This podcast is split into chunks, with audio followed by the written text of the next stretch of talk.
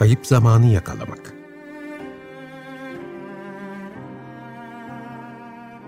Ölümünün 100. yılında Marcel Proust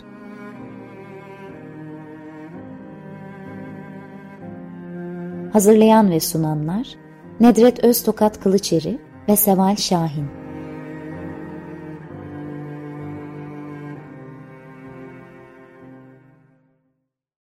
Merhaba, 95.0 Açık Radyo'dasınız. Proust'un ölümünün 100. yıl dönümü e, vesilesiyle yaptığımız e, Kayıp Zamanı Yakalamak başlıklı programımızda bugün yine sizlerle birlikteyiz. Ben Seval Şahin. Ben Nedret Öztokat Kılıçeri. E, bugün Proust'un romanının da başlığına taşınmış olan ve eserde çok önemli bir yeri e, işgal eden, işgal yani resmen neredeyse işgal eden e, bu zaman e, meselesine e, değinmek istiyoruz. Evet hocam nedir bu zaman? evet e, başlı başına büyük bir e, konu ama e, biraz işte özetlemeye, ana çizgilerine indirgemeye çalıştım ben de. Şimdi romanın başlığında sunduğu gibi anlatıcının zamanla ilişkisi üzerine kurulu bir metin var elimizde e, aslında okuru da bu zaman algısına yöneten, yönelten bir metin. Yani hem kendisi zaman algısını kurguluyor, biz de okurken e, zamanla ilişkimizi e, tekrar gözden geçiriyoruz ya da belki yeniden kuruyoruz. Dışımızdaki zamanın içimizde ve hayatımızdaki yansımasını, zaman algımızı hem içimizde hem dış dünyada nesnelerin dünyasında var olan zamansallığı, ben bu zamansallığı temporalite için Fransızca temporalite için kullanıyorum. Yani zamana ait olanı, zaman kavrayışlarımızı, içimizde ve dışımızda şekillenen zaman kategorilerini roman konusu yapmıştır Proust. Oysa Proust'a kadar e, zamanla ilgili konular, zamansallık tezahürleri, bu mesela zaman ve insan, zaman ve ruh, zaman ve dünya, zaman ve kainat, evren ilişkileri felsefenin alanına giren kendi epistemolojileri, kendi terminolojileri e, ile çalışılan bir alandı. Romanın dokusunu ve konusunu oluşturan bir zamansallık, temporalite yeni bir şeydi. Sıklıkla vurguladık, olay örgüsü yoktur romanda. E, birbirini izleyen sahneler ve bu sahnelerde yer alan kişilerin analizi, dünya halleri, toplumda nasıl var oldukları ve benzeri hep anımsayışın düzeninde anlatılır birbirini izleyen tablolar gibi sunulan bir dünya vardır. Her biri kendi zamansallığı içinde kurulmuş bir portreler, salonlar, buluşmalar galerisidir. Kayıp zamanın izinde. Bu haliyle de yenidir. E, arada sırada da neden kült roman demiştir demiştik ya bir yerde onun da bir cevabı bu. Bunlar e, anlatıcının kendi kavrayışı içinde roman uzamına yerleşen veriler. Okurun izlemek durumunda kaldığı romanesk zaman düzeni de order kronolojik için kullanıyorum bunu bu zaman düzenini. Anlatıcının olaylara ve kişilere pardon anlatıcının olaylara ve kişisel izlenimlere ait bir zamandır. Anlatıcının izlenimleriyle, duyumlarıyla gelen bir zaman. Bizim izlediğimiz zaman. Bir başka deyişle anlatıcının algısını ve alımlayışının iz düşümünü roman e, uzamı da taşıyor. E, roman e, bildiğimiz gibi Suanların e, tarafıyla başlıyor ve ilk cümle çok meşhur bir cümle. Uzun zaman geceleri erken yattım. Bu cümle bu cümleyle aslında anlatıcının çocukluğunun bir kısmının geçtiği Leonie Hala'nın Combre'deki evinde çocukluk odasında uyku aşamalarını, uykuya dalma, kestirme, uyanma, rüyaya dalma, uykuyu bekleme gibi hallerini anımsayan anlatıcının bulunduğu şimdiki zamandan 2-3 sayfa sonra şöyle diyecek. Combray günlerinden bu yana yıllar geçmiştir. Sayfa 12. Ee, oradaki şimdiki zamandan e, anlatının şimdiki, şimdiki zamanına e, taşınan yani bu e, e, tünel içinden geçmişi hatırlayışla başlar roman. Burada e, şu dört sayfada anılan Combray değildir sadece. Tansonville'de dostları Saint-Lou'lara gittiği zaman e, kendisine tahsis edilen odada yattığı e, yaptığı siestaları da kestirme, e, şekerlemeleri de hatırlar. E, böylece daha girişte hatırlamanın çizgisel olmadığı ve olamayacağı, zamana yansıttığımız, atfettiğimiz çizgiselliğin dışında bir zaman algısının iş başında olduğunu okur, anlar. E, bunun gerçekleştiği yerde bellektir. E, dolayısıyla buradan e, belki bir e, ilk yaklaşım olarak e, Bergson-Proust ilişkisine gidebiliriz. Çünkü o zamanın e, sübjektif e, algısıyla işte akan giden e, objektif zamanın ayrımına e, Bergson dikkat çekmiştir ve Proust romanıyla da çok sık ilişkilendirilir. E, oradan devam edelim. E, kocaman bir zamanla yerleşen farklı zamanlar gibi e, roman eklemleniyor. E, uzun süre özellikle de 1930'larda Proust ve Bergson adları zaman izleyinde sık sık birlikte birlikte anılıyor.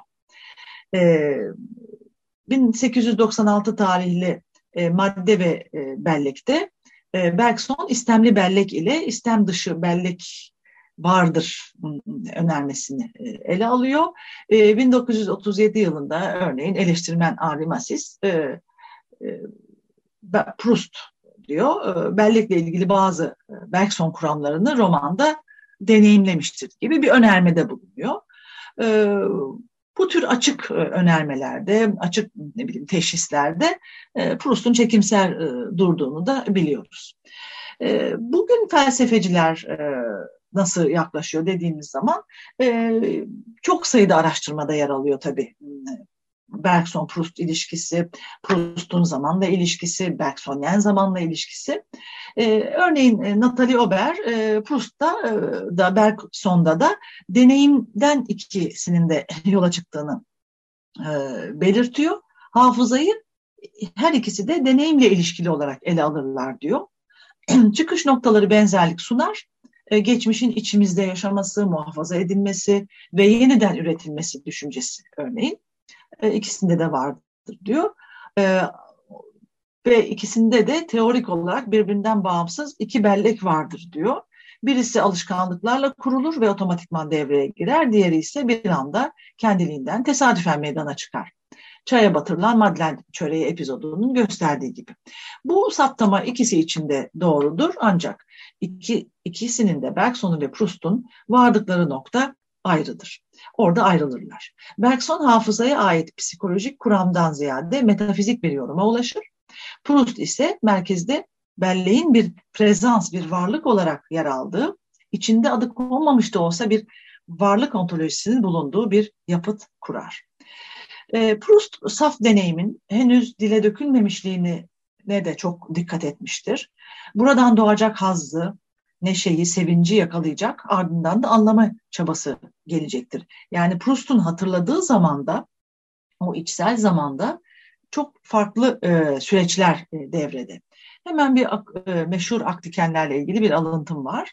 Ne var ki ak dikenlerin önünde ne kadar dursam, o görünmez sabit kokularını solusam, onu ne yapacağını bilmeyen zihnime sunsam, bir kaybedip bir bulsam da çiçeklerin çocuksu bir neşeyle, kimi müzik aralıkları gibi beklenmedik aralıklarla tekrarladığı ritme ayak uydursam da bana hep bitmek tükenmez bir bollukla aynı büyüyü sunuyorlar. Ama tıpkı yüz kere dinlesek de sırrını keşfedemeyeceğimiz e, ezgiler gibi daha derinine inmeme izin vermiyorlar. Sıvanların tarafı. Hemen başlığın ortalarında. Paragraf anlatıcının içinde yükselen mutluluğu anlama çabası, isteği ve kararlılığı kadar ak dikenin kokusunu alan öznenin bu buluşmada, bu temasta gizli kalan, ulaşamadığı anlama da işaret ediyor. Bilinmezlik duygusu duyumsanana karışıyor. O anda e, giriştiği anlama çabası, o keşif duygusu bir anda suya düşüyor. İn, inmeme izin vermiyorlar dedi, derinine inmeme izin vermiyorlar diyor bu ezgiler gibi. Anladığımız, anladığımızı sandığımız yerde anlamadığımızı fark etmek. Şimdi de şimdiki an içinde tamam o çocuksu neşeyi buldum bir kere derken işte tam o anda olmayanı da hissetmek. Sırrını keşfedememek. Karşımıza, karşımızda bütün gizemiyle var olanın anlamına ulaşacakken belki de kendi yetersizliğimizin farkına varmak, imkansız olanın yani gizemi aşamayacağımızın farkına varmak. Bu noktada Natalie Ober Proust'taki bu anlamaya yönelik, bilmeye yönelik arayışın alabildiğine dramatize edildiğine dikkat çeker. Bedenin algısı, algısına sunulanın o ilk temasla hayal edilen bir keşif duygusunun belirmesi ve yok olması. Çok dramatik betim, betimlenir ve sadece e, bu ak dikenlerle ilgili değil, birçok yerde. Kır motifindeki anlatıcıya dönersek ak dikenlerin kokusu onu hayatı boyunca terk etmeyecektir.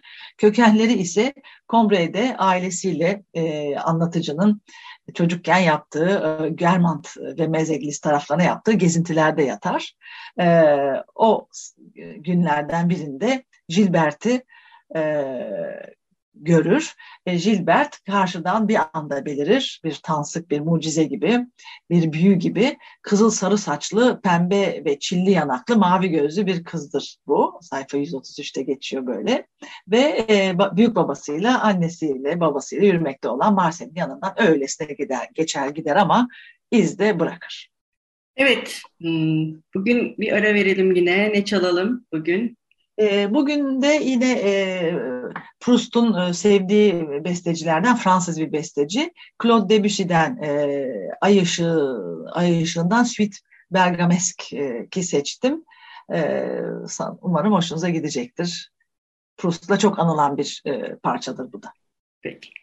E, merhaba, 95.0 Açık Radyo'dasınız. E, Proust'un ölümünün 100. yıl dönümü vesilesiyle hazırladığımız bu özel programda Nedret Öztokat Kılıçeri ile birlikte e, Proust'un büyük eserini Kayıp Zamanın izindeyi farklı yönlerden kuşatan bir e, program yapmayı e, hedefliyoruz.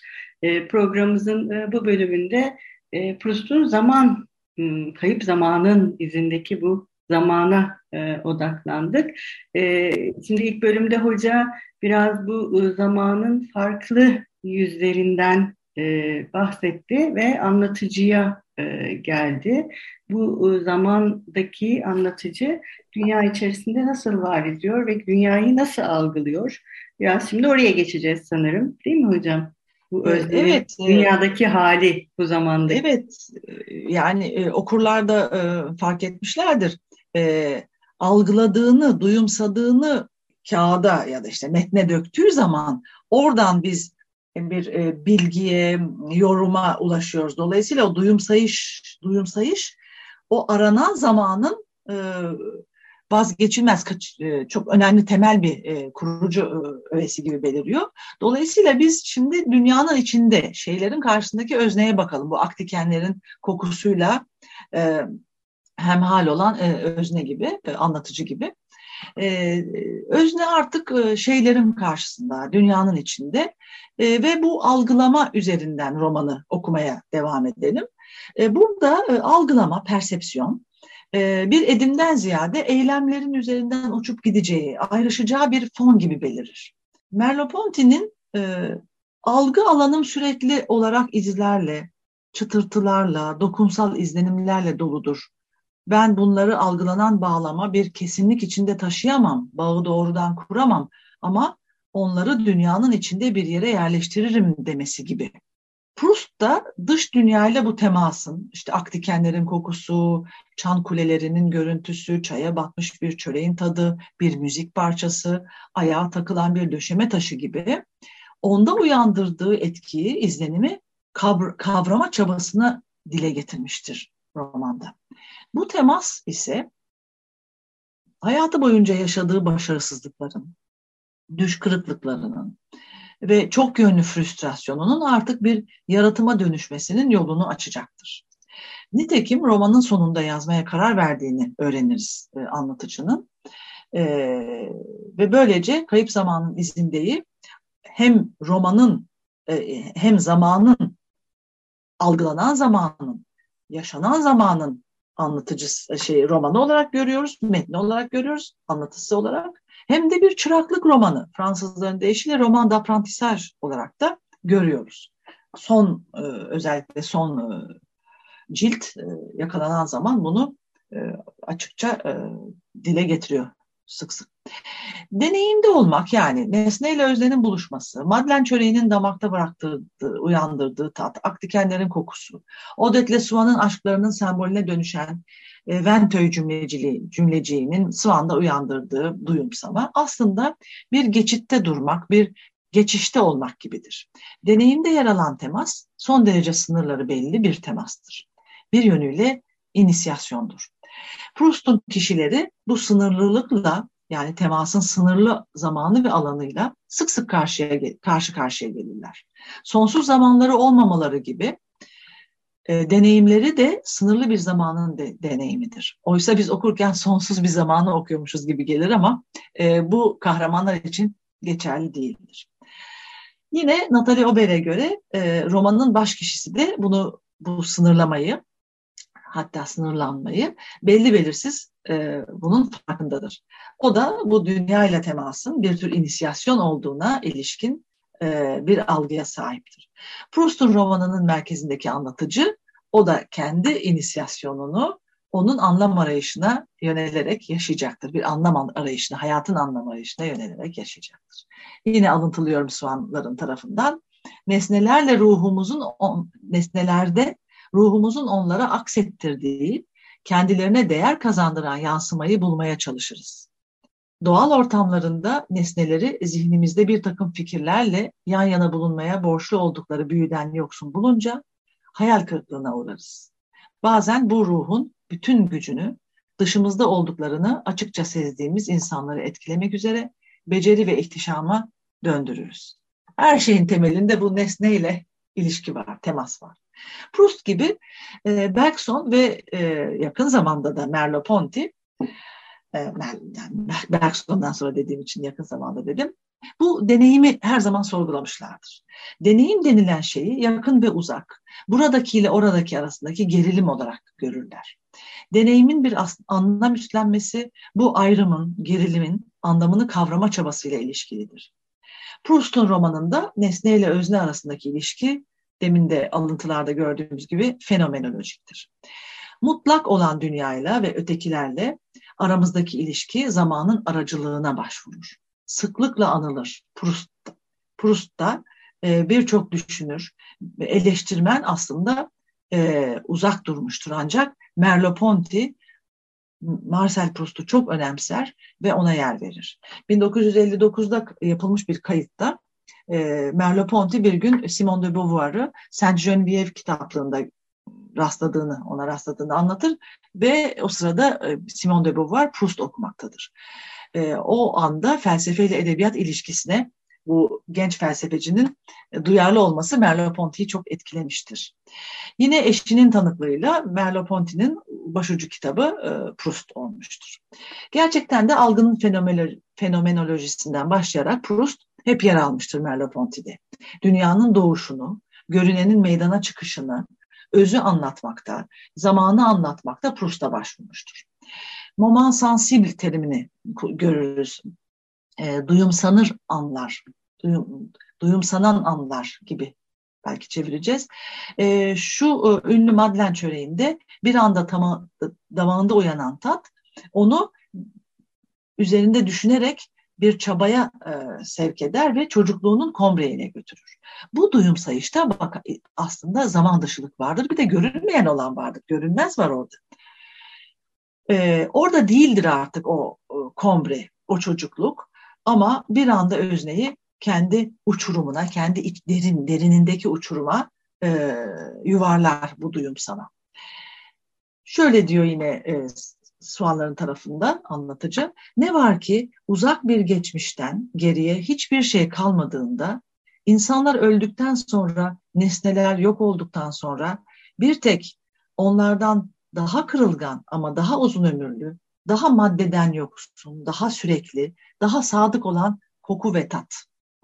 Daha uzun bir süre ruhlar gibi her şeyin yıkıntısı üzerinde hatırlamaya, beklemeye, ummaya, neredeyse elle tutulamayan damlacıkların üzerinde bükülmeden hatıranın devasa yapısını taşımaya devam ederler. 49. sayfa. İşte bu e, devam eden, süren e, şey, e, belleğimizde kaydolmuş şey neyse o bir duyum sayışla e, bir anda geri geliyor ama onu yaptığı zaman anda ne zaman var artık orada anlatıcı için ne zaman var ne yer var o izin zamanı verip iyice soyut bir zaman ve yer var.